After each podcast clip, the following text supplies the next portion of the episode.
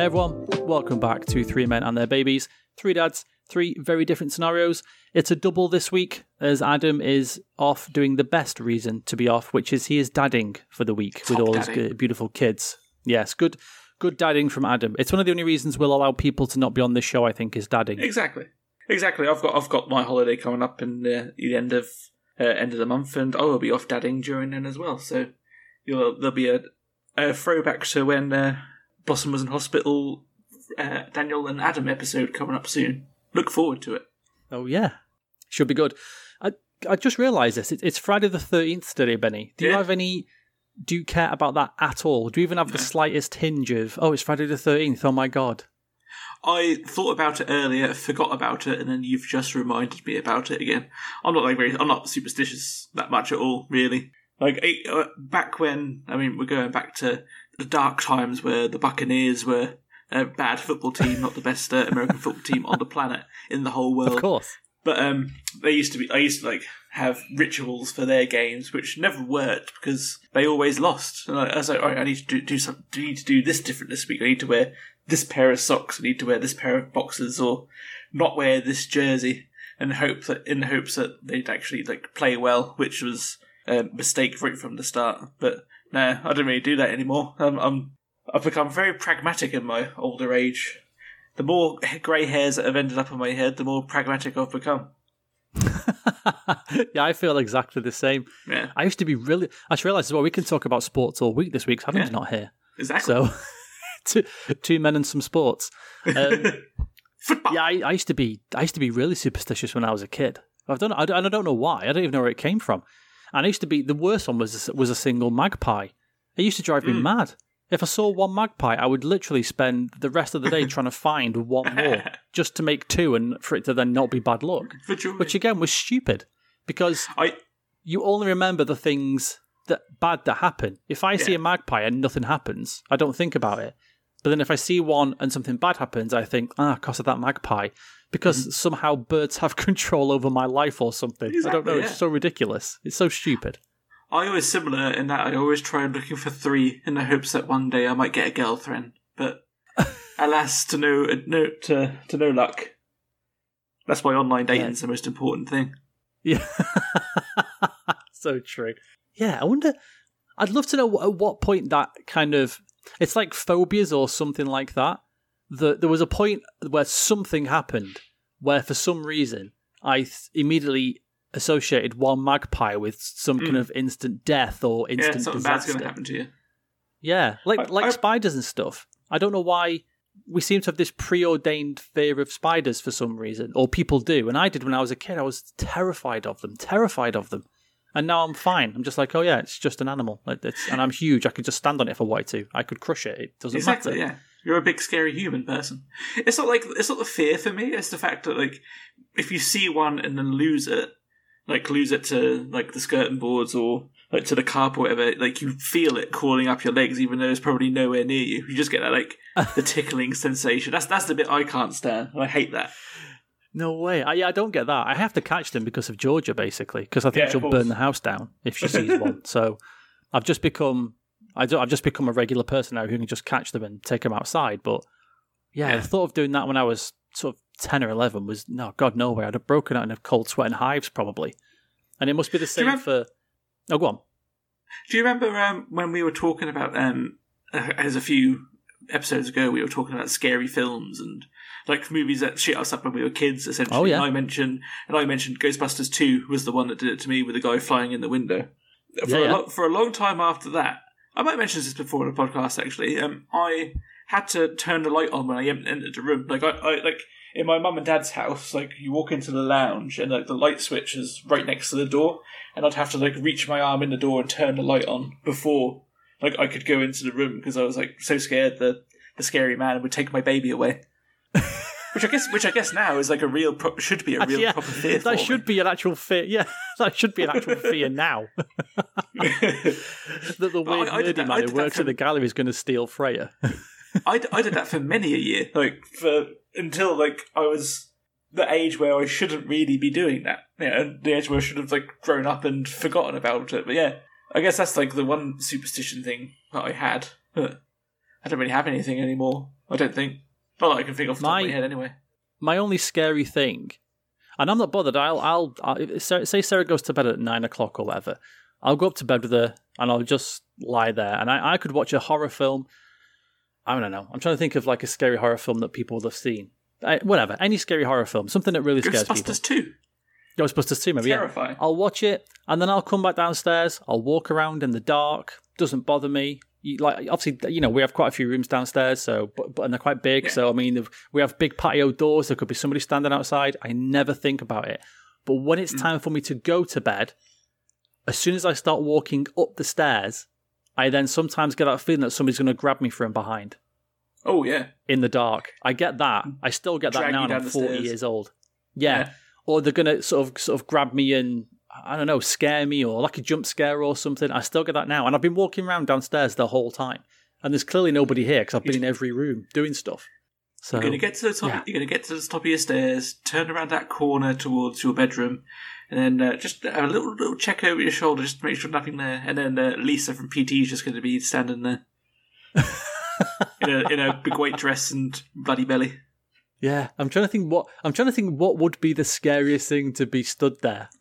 I, I know me. what it is for me. Straight straight away. Um, Go on. one one of my favorite one of my well I say favorite the biggest horror trope for me is um like scary children like the I, I, I'm again I'm terrible with scary films you know this um what's the one with the Yeah. two girls that stand in the hallway is that Psycho Oh, The Shining. The Shining that was close that was close Yeah. yeah Freya's going to do that at some point she's not going to know how, why that's scary to me but she's just when she's old enough to be like wandering the halls like I'm going to turn a corner and she's just going to be standing there and I might scream it's a very big possibility Come play with us, Jordan, forever and ever and ever. And you're just like, Ah! Oh, not mine would be. Yeah, if I turned around and mine was um, Samara from The Ring, the girl from The Ring, but the Japanese version. Yeah. Oh my god, Mm. that film scared me so much. yeah, it'd be that. It'd be that for sure. Which now I'll be thinking about that tonight, so that's good. Good. So I did give you a, a slight piece of homework this week, which Oh, was to give us the sort of three or four month update. You've had some time now with the baby. It's not like it's just fresh in your mind and it's literally just happened. You're now in that mode of, okay, now we're parents. Things are definitely different. We're now realizing that life is different forever. So I was going to say, like, what's your kind of sort of four, three, four month report at this point?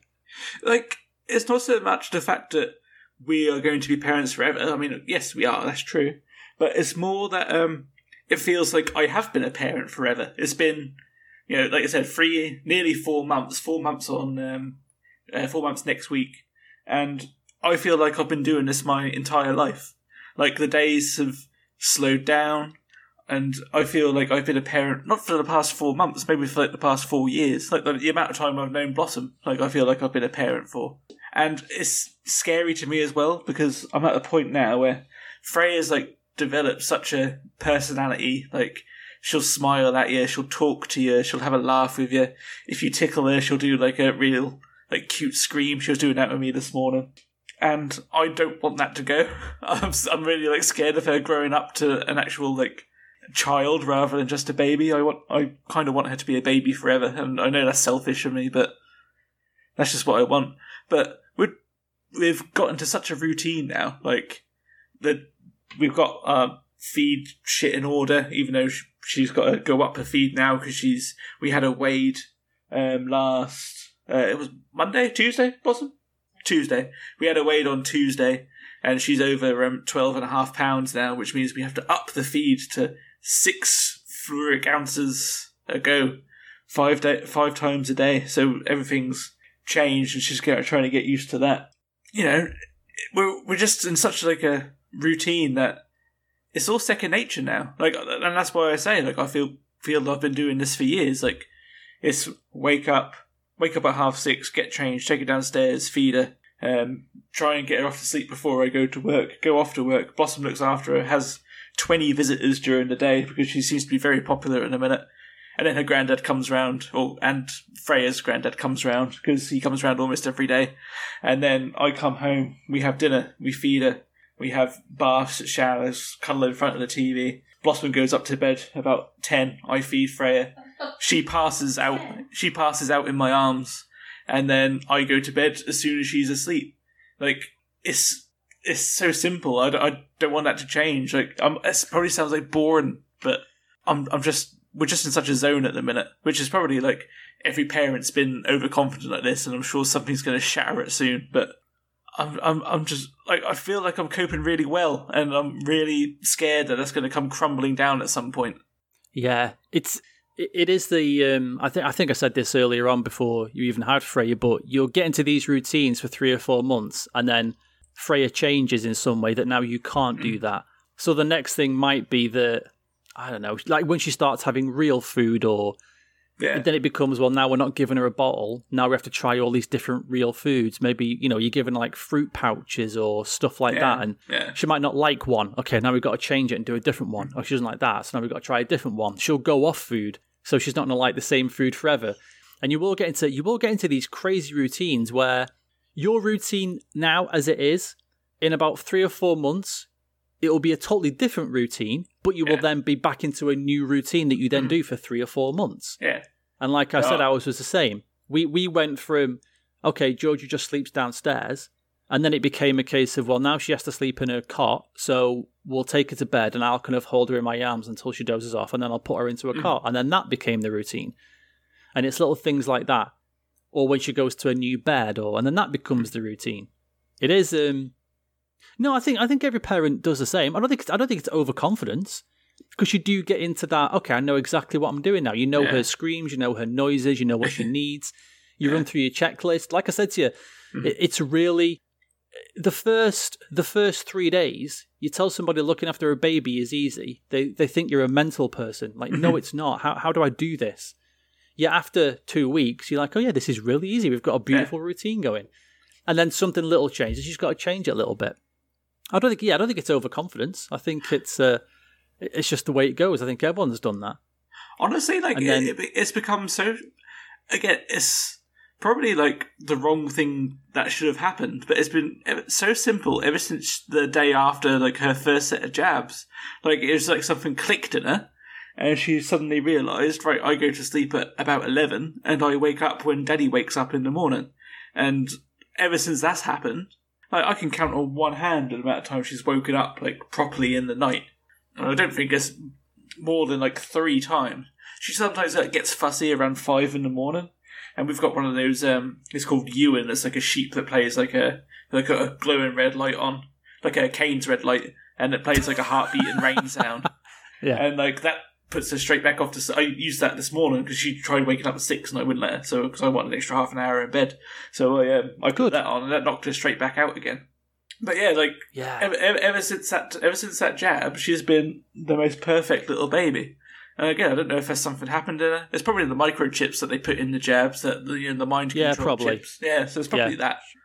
She's a five G baby now, isn't she? So Yeah, of course, yeah. Yeah, the signal in my house has never been better. we can now get Channel Five. Uns- uh, unscrambled after eleven o'clock. Yeah, yeah, yeah, yeah. You're not over, you're not overconfident at all. Uh, You've just got into a good routine, and it's a good thing because, and also as well, I, I always think it shows that you're definitely doing the right things. I know, I know there are kids, there are some kids out there who are just wired differently, and maybe they. I know Sarah was the same. Sarah would just lie awake all night in her cot. She wouldn't cry or scream. She'd just lie there awake, and her parents would be sort of, "What do we do?"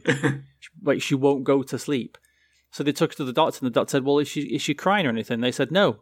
He said, "Well, she's fine then. She's just awake in like in the nighttime. You know, she'll sleep mm-hmm. in the day. When she trust me, when she gets tired, she'll fall asleep." And and she did. You know. But then I think I do think sometimes as I be very judgmental here, I do think sometimes that like parents can they'll just fall into certain traps because it's easy. And like you said this morning, she she was crying, but you didn't then get up straight away and go, "Oh my god, I'd better go and get her." You were like, "No, no, go back to sleep."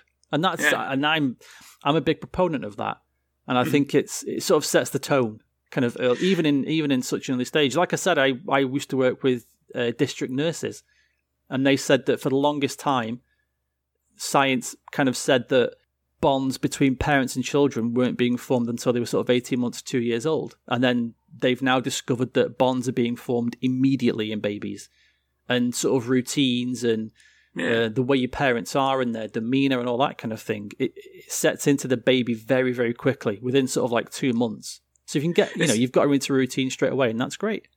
It certainly seems like she can. I, d- I don't know if like I'm again making it up, but it certainly seems that she can recognize faces. Like she knows when like Mia Blossom are talking to her. She knows when like um, her granddad, her grandparents come round and they play over. Like sh- she just gets like this incredibly cute smile on her face, which just melts me. And again, when I was I was tickling her after uh, we just gave her a bath just before we uh, came on to record, and I was tickling her, and she just does this high pitched scream, which just oh my god.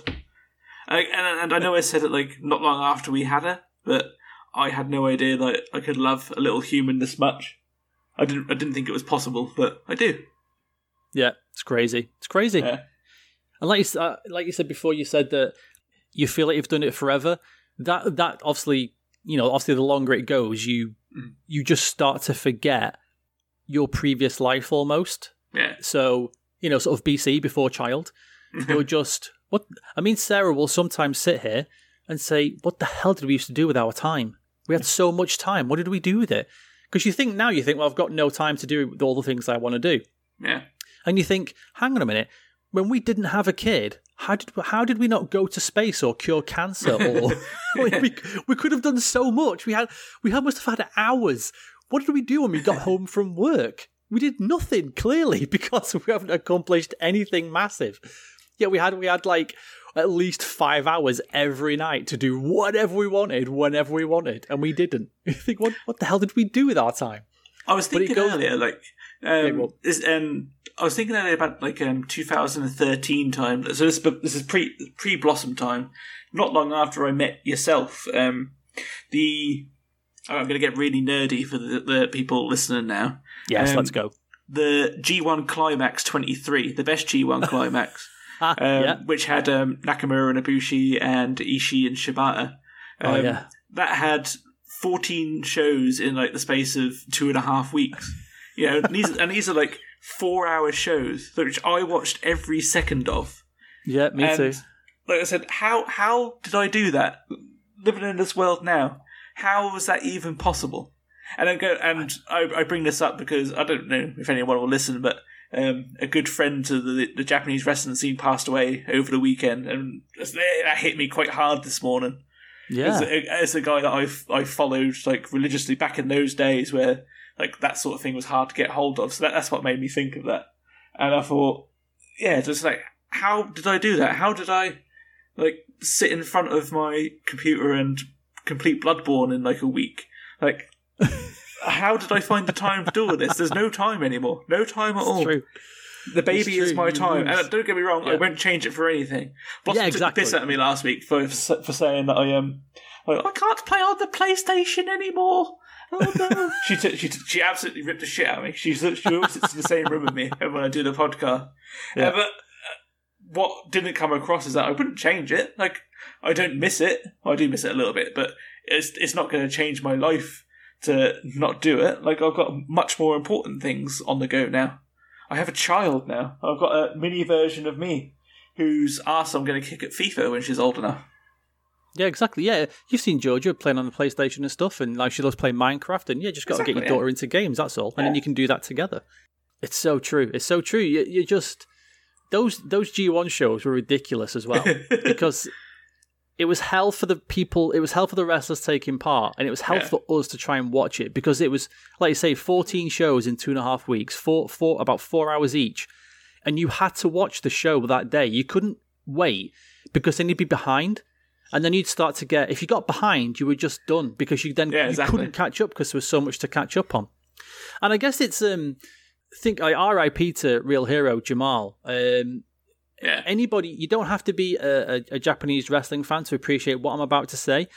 But what Jamal would do would be to record the shows and then put them on Dailymotion.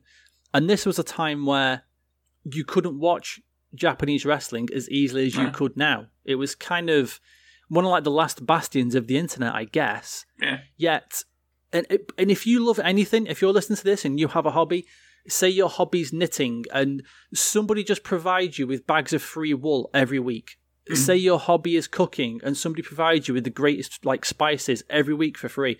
That's what Jamal would do. He would just give people access to these shows for free on Dailymotion, and he never asked for anything for it. He just wanted Oh, to did, promote. He just wanted to promote something that he enjoyed and thought other people would enjoy. And it's uh yeah, it was horrible, horrible to hear because he was just like one of the most selfless guys Mhm. in a in a in a scene that can be selfish and shitty at times. Especially sort of the internet sort of wrestling community can be fucking horrible at times. but Jamal was one of the real fucking good ones. Um, yeah, shout out real hero. Shout out. Yeah, dude. he, he was a real hero. He, like, he lived he up was, to his yeah, name. literally. Yep, exactly. So God, we proper nerd out there. We're, we're a wrestling podcast now, everyone. We're like one of the 20 million that are in existence. I was gonna say, yeah, there's only about 15 million in existence. Christ. My mate said to me, like uh, when we first started the podcast, my mate Matthew, who I mentioned it really early one, early on, he's the one who knocked my teeth out when we were playing uh, British Bulldog. Oh yeah. He said to he said to me um, when we first started, like I didn't really see the point in another podcast about um, parenting. I feel like there's lots of them out there, but yours is actually really good. I don't know if that's a half like a half hearted compliment, but I took it, so we'll we'll, we'll be happy with that. Here's he, the thing, though. he still with- listens. So that's a good thing. There you go. Shout out to that guy. Here's the thing I, that I kind of think about this is we do it for kind of, and the same with me with my hockey podcast. Shout out to Brits One Puck. Check us out. We're on all good podcasting networks and some bad ones. The the reason why I decided to do this show and the hockey show was kind of for two reasons. Was that I wanted this to be a place where dads could just get together, talk the shit, talk about being a parent, and then just kind of have silly laughs and put that mm-hmm. out to the world. And I think it's there's so many kind of doom and gloom things out there that I Oh, wanted yeah. to kind of sometimes just put some silliness back into the universe and, and kind of do it that way. And this the second reason was it's nice to I feel like it's nice sometimes when you have three pe- like three friends talking about just random stuff because then you feel as though you're part of the conversation with them Yeah, and you can kind of join in with them kind of thing.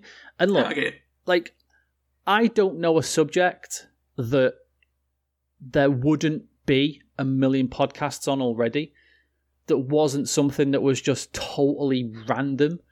Okay, yeah, I doubt there's many underwater basket weaving podcasts out there. Probably not. But you know, there's so many out there. It, it's like saying why you, it's like it's like saying why would first time filmmakers bother making any more films? Because they think they got something, so they're going to put it out there. You know, it's why do they keep making new cars? There's already enough cars. Well, because maybe people want to buy this new car because they like it a lot, and it was just kind of that. And, we're, and I've said before, we're not expecting anything from it, and it was just. Uh, and I thought we had a good, unique situation because we do. Definitely. Yeah. You know, we're um, we're all at very different stages of our lives with very different stages of children, and I just thought that was kind of a a good dynamic to put out there. Yeah, I think so, yeah. The um, something you will realize, Benny, being a, a parent, is something I realized this week, and but hadn't realized for a while, was that my daughter hadn't seen her uh, best friend for a little bit, face to face, since school finished. I said, "Oh, let's go. We'll go on a bike ride round to your friends because she lives about ten minutes away. So we'll go on our bikes, and you two can play in the garden in her garden for a little bit." She's like, "Yeah, great, sure." George's friend has a little brother who's about four. I think he's four. For some reason, Benny, and you'll get this when you go to uh, birthday parties with Freya. Mhm. For some reason, little boys will want to come over and punch and kick you. I Oh, yeah. don't know why this is, but every time I took Georgia to a party, there'd always be a little boy punching or hitting or kicking one of the parents. Maybe not in a horrible way, but I think that's just what little boys do. And of course, the issue is, is that you can't punch them back, or kick them back, or swear at them and say, "Who are you? Get off me! Let's chuffing go. If you want to go, we'll go." You just try and, to you just the- try and stop me. I'll, I will hockey fight a child if he starts with me. I'll pull his pull his jumper over his head and start digging him. just start throwing haymakers. Exactly. Yeah, so we're, we're Georgia was playing out in the front garden uh, with her friend, and they said, "Will you play hide and seek with us?" Because I always get dragged in because I'm stupid, goofy dad. And I was like, "Yeah, sure, all right, fine." So I'm counting, playing hide and seek. I find the little boy. He gets annoyed at this and runs over, and starts punching me in the leg. and I'm like, "What am I like? what the hell am I supposed to do here?" So you have to just kind of uh, top tips. You have to just kind of distract them to get them to go away. And pick it, oh yeah, look at that over there. Whoa, what is that? And then they'll, and then they'll go away and forget about it. But just get ready because a little part, like at Freya's parties or something, or a little birthday girl or boy's party that you're going to go to, there's going to be a point where a little boy is going to punch or kick you for, for no reason, and you have to kind of learn to fend them off unaggressively. So I can't just pick them up and powerbomb them, is what you're saying. That is what I'm saying. Yeah, Oh. it, ah. it can't be the Great Khali versus Rey Mysterio, Oh dear. unfortunately. Good pull. It's like I mean, on, on, on, again, on a related wrestling note, I bloody loved the Great Khali. I know he couldn't move, but I was fascinated by him every time I saw him. The, a man with such tiny ankles and so was so big. How did he move? He's a freak of nature. I mean, you say move, but you know, it was like continental drift. It, was, it wasn't, ex- wasn't exactly fleet of foot. He he barely moved. Poor guy, Jesus! I'd hate to be like that. That's Yeah. oh my god, it's awful. I'd also think that um, uh, I'm not massive. I'm not necessarily built for hide and seek, so you know uh, that might be a bit difficult for me. I think I'd end up being the one. As, as you know, I'm very competitive. So if I um if I struggle to um hide from the children successfully, I feel like I might be the one punching and kicking people and the people who find me. You're gonna be you're gonna be the one at the party punching and kicking the other parents. it's gonna have to be it's gonna have to be Blossom. Uh, Blossom, can you go and oh sorry, yeah, I'll go and get him. Jordan, come on. Come away, Jordan. Or no ice cream. Oh, it's not fair. You know what I thought you were going to say as well about um again little boys at parties. Um, I thought you were going to have to deal with them doing knee slides on the uh, on the shiny dance floor because Also, that does happen. Yeah, I was gonna say, like- cliche. It absolutely happens. Yeah, that's something that's something that I will be joining in on, like uh, doing Jurgen Klinsmann slides on the floor, and hopefully getting Freya to join in with that as well. I gotta say, right. So we go to a party once, and I always, I, it was always me that used to go because obviously Sarah works every like most Saturdays, and Neil, and usually she'll work two days at the weekend. Yeah. So obviously the parties where it was the weekend, it was always me that would take George to the parties. So we go to this party, you know, get there, the the party's already going, everyone's happy. They've got a guy who's ent- like an entertainer. He's not a clown, but he'll do magic and little silly kids. He was really good, to be fair. I normally cringe at that stuff, but this guy was excellent. So at some point, he says to the kids, I think we're about they're about ten minutes in. He says, "Okay, kids, come sit down. We'll do some stuff." The door into the big hall opens about twenty foot away, and a, a little boy from George's class at the time was late. All he did, he ran as fast as he could to the group, slid the last five foot on his knees with his arms out, and exclaimed, "I'm here!" as he stopped sliding. I was like, oh my god, this kid knows how to make an absolute entrance. What I'm a big fan of this child. I would like to meet this child and shake his hand. Dude, he's awesome. He's awesome. He's so good. I, you said I should have recorded something uh, before we came on the show tonight. For some reason, right now, I don't know why, and obviously you can't really assist with this, but my daughter will not shut up. She cannot, for some reason, just sit and watch something. She's constantly singing or chattering or talking or making up rhymes or and I don't I'm I'm not one of those parents who loses their rag. I'm I'm actually really kind of chilled and you know, kids are just kids. It's let them be kids, it's mm-hmm. fine. Yeah, cool. But I just have to I'm like, Georgia, you just shut up I'm like, right, five minutes. five minutes of no sound. Because all you get in your ear is just. I'm like, George. She's like, oh, sorry, sorry. I'm like, Georgia. Like, I don't know what's I don't know what's happened. I don't know why she started to just sing everything or try and make songs out of everything. It's very and she'll do these. Do, do you ever see Shooting Stars back in the day? Mhm. Right, Is she doing? Is she doing club singing like uh, Vic Reeves? Dude. I swear on a stack of Bibles, I swear to you on a stack of Bibles, every time she does it, I'm like, why are you doing the club style? It's like, and she doesn't get it because she doesn't know what it is. I'm like, why are you singing in the club style? And she's like, what do you, what's this? What do you mean? And then just watching MasterChef, like literally watching MasterChef as, as I sort of came onto the uh, onto Discord with you, and like, five seconds earlier, some woman said, I mean, it was the, the most mundane comment ever. She goes, "Oh yeah, so uh, I've made like a little chicken with uh, like a little gravy with it," and then for some reason Georgia goes, "It's a chicken with a gravy." why? Why are you singing this? She said, oh, I don't know. And I wouldn't mind, right? My daughter is very much, uh, I will say, I would say rebellious in, in a certain way. In that, if I said to her, okay, so, and I've said, I've said this to her, do you want to go and have singing lessons? And she'll say, oh, no, definitely not. And I say, why? And she'll say, well, because then I have to do what they say. And I don't want to do that. I just Yeah. want to do my own thing. So she'll do cartwheels in the front room. She'll do like front flip overs in the front room. She'll she'll say, "Right, Dad, can we?" Like I said before, like we'll have like little fights. Like, right, you know, I'll you sit down. I'll sit kind of on your knee, and then I've got to try and escape from your clutches. I'm like, right, That's fine. right. Yeah. But yeah, like, will you go to fighting class? Yeah, I don't want to. Will you you to go to gymnastics? Yeah, I don't want to. Do you want to go to like singing lessons? No, I don't want to. Why? Because they'll tell me what to do. Like, all right. like, fair enough. I can kind of respect it, but I need do somebody to teach her not to sing in the club style. Well, I think obviously I've had a lot fewer um, interactions with Georgia than you have over the years, considering that I see her like twice a year at most. Um, but you can tell from meeting her like quite early on that she's um, really like creative. Like she's always. I remember like coming up. She was always coming up with games, coming up with things to do, coming up with songs. Like me and Blossom still sing the songs that she sang when we went and visited you last time about how she's going to be a rock star, or um, Yep. the song where she I can't remember what she had. She gave us like bits of paper and she started singing the singing the song about that. She went, um, Yep. "Who's it for? Who's it for? Who's it for? Blossom." And we, we, we, we still do that. That got stuck in our head so much that that's something that we still do. And I, I think like it's it's not to um, big up your parenting skills or your child too much, but Georgia is fucking awesome. She is one of the coolest little kids I have ever met. So She's great. nur- Genuinely you she is. Support her, nurture her. I say. I hope I hope Freya grows up to be half as cool as Georgia is, and I'm sure she will because, her, well, I'm all right. Her mum is the best. Yeah, yeah. I think yeah. Phrase. I think Phrase will be perfectly fine.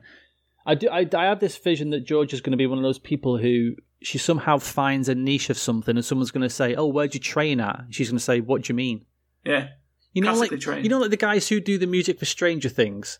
Mm-hmm. They kind yeah. of did music, but the, they only they only got that gig because they just put their stuff on YouTube for people to like. And some guy went, "Wow, that's really good, actually. I'm mm-hmm. I'm going to use that." Or somebody like I don't know. I was listening to Thundercat before, and his style is nothing. He's just got his own style. It's not been taught to him. Someone's not said to him, "Oh, put these beats here and these beats here," or like The Weeknd or someone like that. yeah. I think they're so talented. Or you know, like, I know you. I know you love. I, I'm not really a fan, but I really appreciate Muse. Like Matt Bellamy is self-taught. No one's taught Yeah, him how to play guitar, and you can tell because nobody can make the noises that he makes. Mhm. And you think, well, sometimes if you're taught, you are also taught bad habits by older people who are not sort of relevant to change and things like that. And I can see Georgia being like that. That she'll just Yeah. end up making music or songs somehow, and they'll just catch on somehow. And it'll be something like that, I think. But I could absolutely see that. Absolutely. So, um, And- going, uh, I, I've had something on my um on my notes app that I've been meaning to talk about for a while. I guess it it, it leads into like um Georgia's creativity and uh, imagination or stuff. Um, did Georgia have any um, imaginary friends when she was younger? no, she didn't, but I did. Oh, really?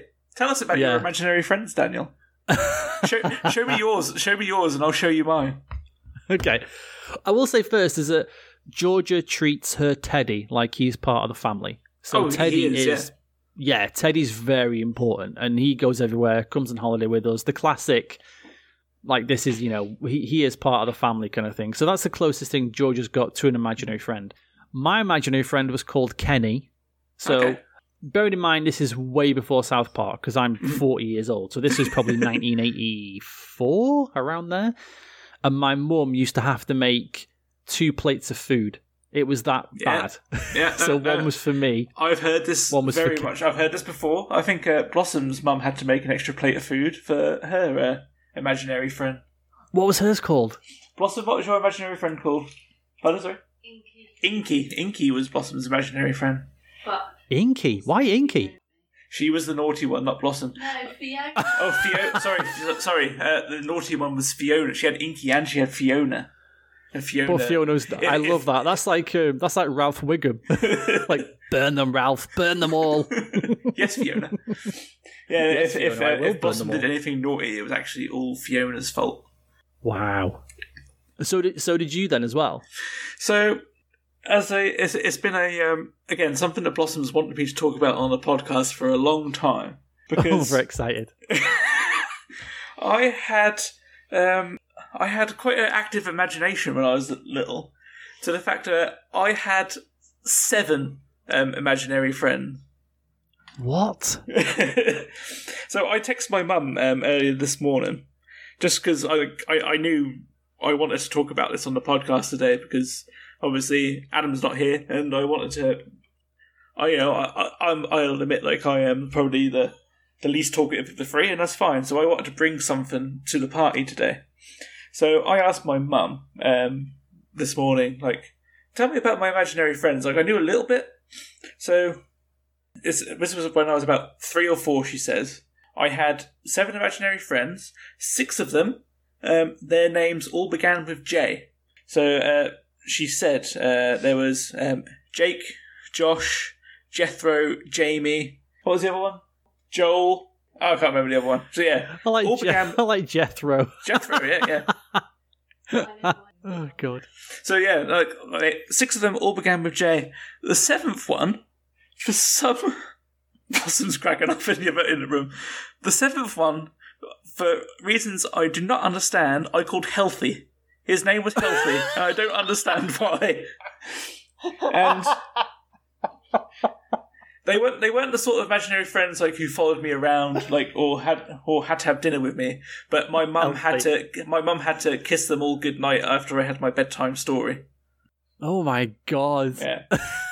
But do you know what? I bet she was thinking, Jesus Christ, any more of this, we are taking this boy to a psychiatrist because I am fucking terrified. There's a whole army of them gonna get me. Healthy. Yeah, Where'd mate, you- I, I haven't got a, I haven't got a clue. I, I wish I had an explanation for it. I wish I could um, justify my strange behaviours when I was a child, but I can't, unfortunately. You know what's weird as well? I always wondered if having an only uh, having an imaginary friend was because I was an only child. Mm-hmm. I often wondered that as like a sort of brother or sister substitute. But you had a sister. Yeah, I had a sister. Hang sister, on, yeah. was she? Hang on, is she older or younger? I can never remember. She's older than me. She is um she'll be thirty nine this year, so five years older than me. And she had imaginary Ah, okay, friends yeah, too. I think one I think one of her imaginary friends was a horse, if I remember correctly. was he called unhealthy? yes. The she led, unhealthy she led a very sordid lifestyle. Also, I think as well, like healthy is like very ironic considering the um, the fat piece of shit I turned into as a at an old age. I'm guessing healthy must have died when he was younger. he was no longer a good influence on you. Oh god, healthy. That's amazing. I love. That's so interesting. Mine was just boring because, well, I guess like me, because I'm fucking boring now. But yeah, mine was just dull. We just play. We just play games together, or Yeah. you know, play He-Man together and stuff. And then mom would have to make two sets of tea. I like the idea that Blossom had two, and one of them was kind of evil, and then you Oh, yeah, yeah. you had you had basically an army. you were like fucking Colonel Benjamin over here, right, lads? Same thing we do Oh, every night. Healthy, we try and take over the world. It's weird. I wonder why some. I wonder why. I, that's an interesting psychological. There's obviously a reason. There's clearly a course, reason yeah. because of you know the way things are nowadays. They they'll have done studies and stuff like that. But yeah, I, I don't know why Sarah didn't either. Sarah didn't, and Georgia hasn't either. Hmm. I always thought Georgia would, like I said, because she's an only child. So I just Yeah. assumed she would just for that reason. But she would just play with Teddy or her dollies or or something like that, and so she never had the imaginary friend. Well, not that she's you know, not she's not that she's told me. Christ, how bad would that be now? Georgia does have just to like- deal. Georgia does have to deal with the fact that the ghost of our um, friend Sven lives in a cat Poirot. That's true, but but Poirot lives in the other room. That's his room, so I guess she's kind of used to that. That's we need fine. we need to um, we need to table this um, subject for Adam um, when he's back because I would like to see um, if he has anything to bring to this uh, conversation. Yeah, well, I can only imagine he would do. If he actually listens to this as well, yeah. I asked you as well. Weirdly, as us with us both just being, you know, regular, non-famous folk, we've never really had the opportunity to put ourselves out there and be sort of crazy successful footballers or No. amazing musicians or film stars. So I said to you, could you think of a time or could you remember a time where you felt as though I am really cool and I've nailed this scenario? And I was wondering if you if you had one or not. I've got two that always spring up from just random petty, not petty, but just like non-significant things happened in my life. But at that time, I felt like I was king of the world. And I wondered if you had any. Petty's the right word because I was about to bring up to you. Not this isn't one of mine, but I was wondering if this is one of yours. Uh, the time that you fi- kicked a field goal um, with me and Sven. Oh. I was wondering if that was going to be one of yours because you didn't No, shut up about that for that whole weekend. No, yeah, well, yeah. For those of you who don't know, is that me, Benny, and our uh, beloved friend who's passed, Sven, R.I.P. to my boy. Uh, we kind of met in a in a chat room forum where we all like Japanese wrestling and we all like the NFL. So the So three of us being fans of the kind of so niche that we into we fit into two in a Venn diagram of niches. We are fucking right bang in the middle. so I've got I've got an American football. So we had um we basically did drills, didn't we? Sort of Yeah. basically defense, catching, passing, and kicking. And I was the only Yeah. one to kick a field goal, and I kicked two field goals. so uh, yeah, no, that's actually not one of mine because there wasn't a big enough crowd. There's only there's only three of Oh, us. of course. Um, well, uh, my one um, does actually involve a crowd, and it's funny enough that um, this year is the tenth anniversary. And uh, shout outs to um, again my friend and you know him as well, Steve Moore, fellow Buccaneers fan yeah, uh, from from the Pez fan uh, group. Um, t- this year is the 10th anniversary of my um, game-winning interception in the Buccaneers versus Bears fan game, played just before they played at Wembley Stadium. no way! I never knew about this.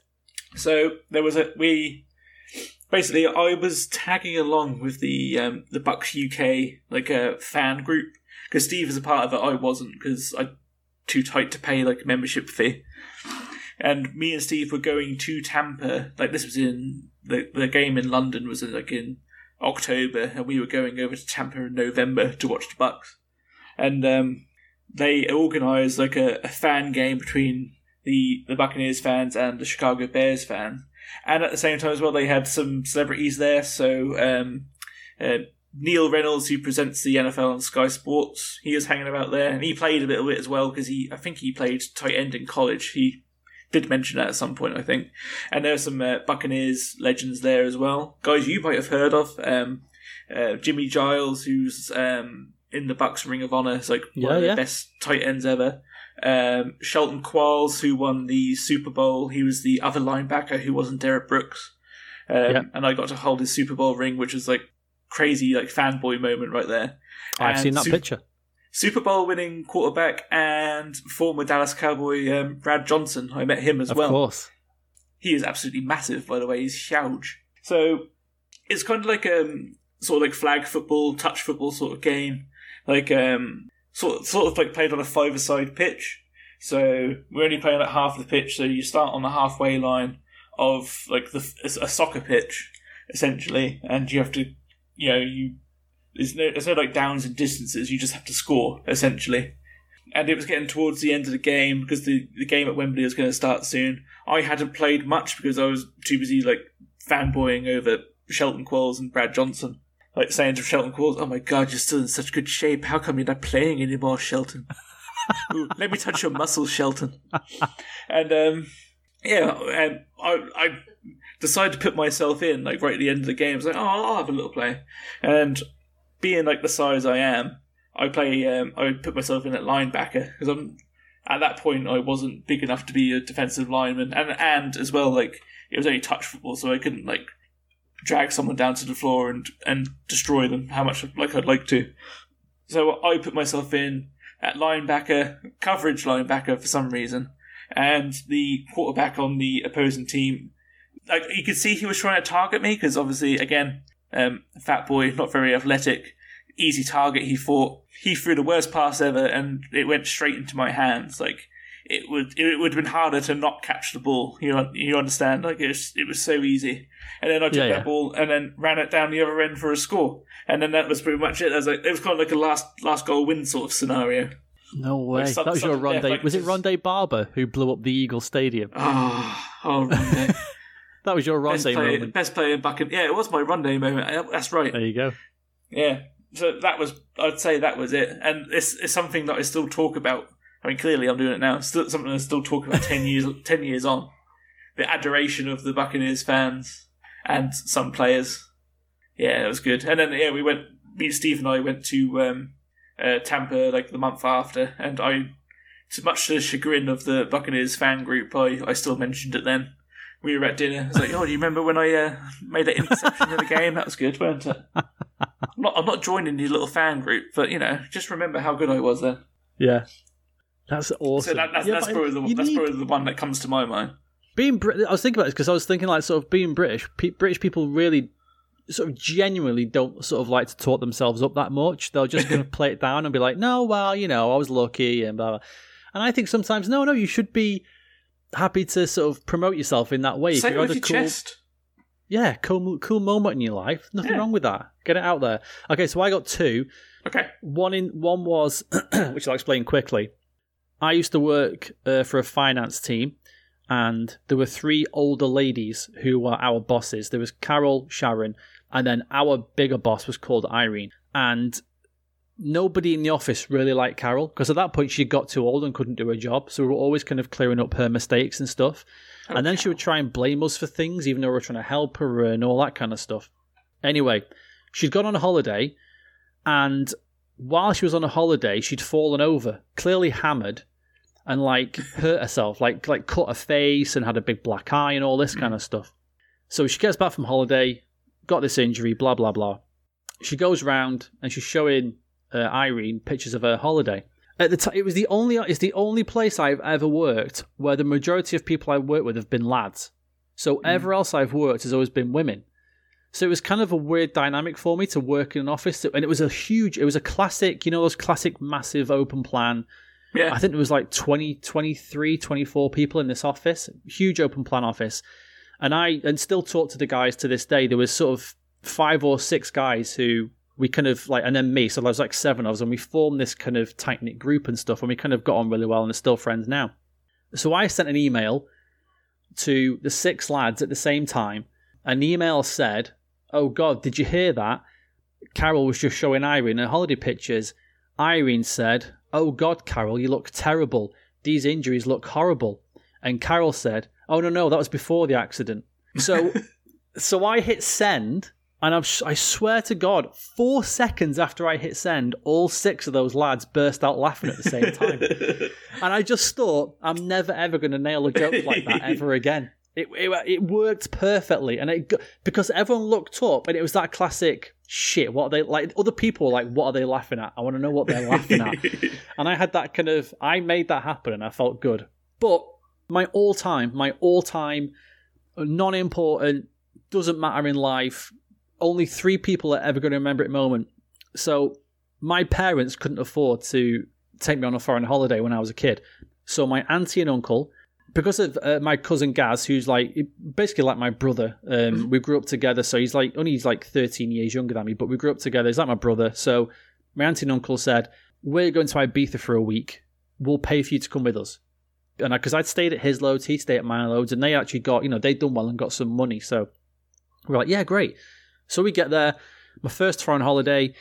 Me and my cousin find the classic arcade that's you know that's it. That's my basically that's my week's holiday money gone in that arcade. They had i don't know if you remember neo geo soccer but the arcade machine version of it. Of course. and it was like yeah it was like a um you basically pl- played through a world cup but it was so hard this game and me and my cousin must have spent probably we must have spent close to 70 quid because all we did the whole holiday was play on we hardly went in the pool we just played on this footy game the whole time. Because at that point we didn't have consoles or anything like that. We were just Yeah. kids happy to have all this access to this arcade machine. So one night we're playing it. I obviously you know i, I go england. I get through to the second round. So i said to my cousin so nobody's watching me I shout my cousin like, "Oh, got through to second round." He's like, "Oh, no way, cool, that's amazing." I think because we'd only done it once before us. I think he'd got through once before or something like that. Mm-hmm. He's like, "Yeah, I'll come watch for a bit." I was like, "Yeah, no worries." So I win that game, get through to the quarter final. Then I win that game.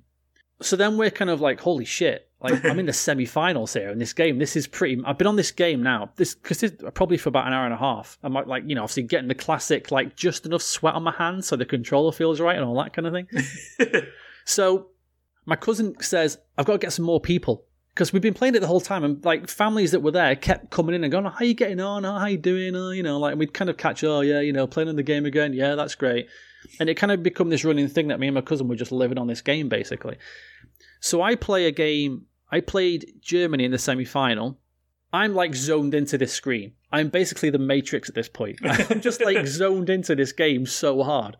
So I, I score the first goal, and like five people behind me like go yes like that.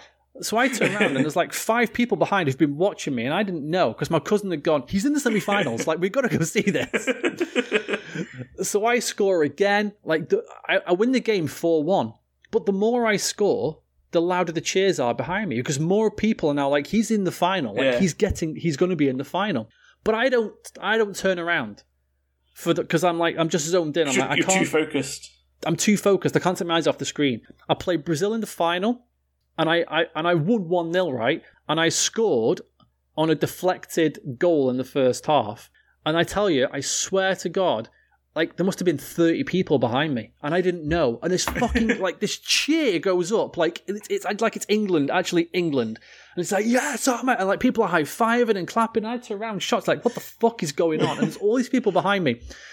So then, when the final whistle goes, the entire restaurant next door has cleared out because the, the arcade was attached to a restaurant. And then there's like loads of people behind you. like, what the hell is happening? And they're all patting me on the shoulder, like, oh my God, I can't believe you won. Like, I got to put my name on the high score table and all this kind of thing. Mate, I tell you, I will never ever be like a king like that ever again. That I beat, I could have played and beat Neo Geo World Cup Soccer, whatever the hell it was called. But yeah, I, I just- actually had a I just- crowd. I just just imagine um, Gaz. You say it's like a Matrix. It sounds like the scene from uh, the Matrix when uh, Morpheus and Neo start fighting each other, and the little the little rat boy on the crew goes around and tells everyone. I was like, "Oh, he's in the semi-finals. He's in the se-, and just the whole restaurant clears out to go see him. Did you It do the mad. ultimate? mic- Did you do the ultimate mic drop after you won the the won the World Cup and just put like bum as your name on the high score screen? Because that's what I would have done. No, I wasn't. No, because I was I was only I think I was I think I was 15 at the time, so I was too I was too busy geeking out and being like, oh my god, I did it, I did it. I couldn't play it cool. it wasn't it wasn't cool guy who walks away from an explosion. It was you know it was nerdy nerdy teenager nearly wets his pants was, was basically what it was. but yeah, people out there. Enjoy your successes. We don't enjoy our successes enough. Tell people about them. You should enjoy them. It's good. Talk about it ten years uh, ten years later on, like it was still the best thing that's ever happened to you. Exactly. I love that story about you, though. I never knew that. I never knew that. That's so cool. There we go. I thought a good way to end, I think. A positive, Yeah, uplifting definitely. messages from us both. the, the message is say it with your say it with your bloody chest. Yeah. Puff your chest out, enjoy it. Tell people. I once intercepted a football pass in a flag football game between two sets of fans, and tell people I once beat an arcade game and be proud, be proud of it. All right, good stuff. Thank you for listening, everybody. Uh, anything else from you, mate? No, just um, yeah. Thanks everyone for listening, and we'll uh, we'll see you next week. Yeah, take care, folks. Talk to you next week. Bye bye. Bye bye.